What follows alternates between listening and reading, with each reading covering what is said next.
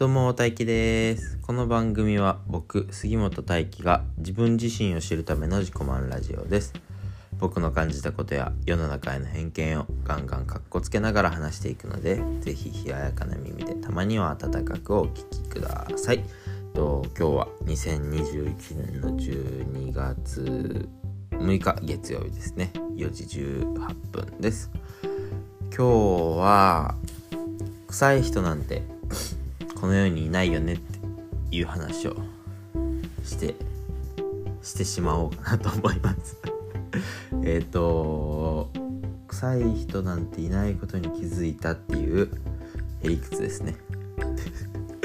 を話していこうかなと思います。ということで今日もガンガンカッコつけていきたいと思います。よろしくお願いします。えっとちょっと前に娘から言われたことなんですけどね。一緒に遊んでたらパパはまだ臭くないから好きだよって言われたんですね。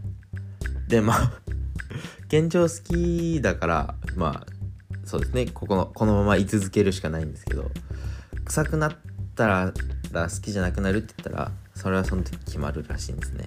だからまあ臭くならないように僕は励まないといけないんですけど臭いってなんだ？っていうことをちょっとだけ考えたんですね。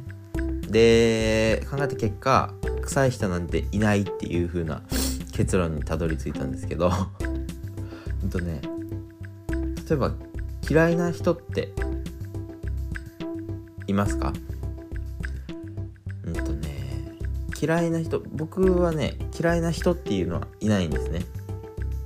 でなぜかっていうと,、うんとね、嫌なことするような人はいますよ。だからこういうことこういうことする人は嫌いっていうのはめちゃくちゃあるんですけど例えばじゃあ A さんがめっちゃ暴力的な人だとするじゃないですか。だから僕は暴力的なことする人は嫌いなので暴力的なことをしてる A さんのことが嫌いかって暴力的なことする人は嫌いだけど暴力的な A さんが嫌いかって言われるとそういうことじゃなくて A さんが暴力な暴力的なことをしてるから嫌いなんですね。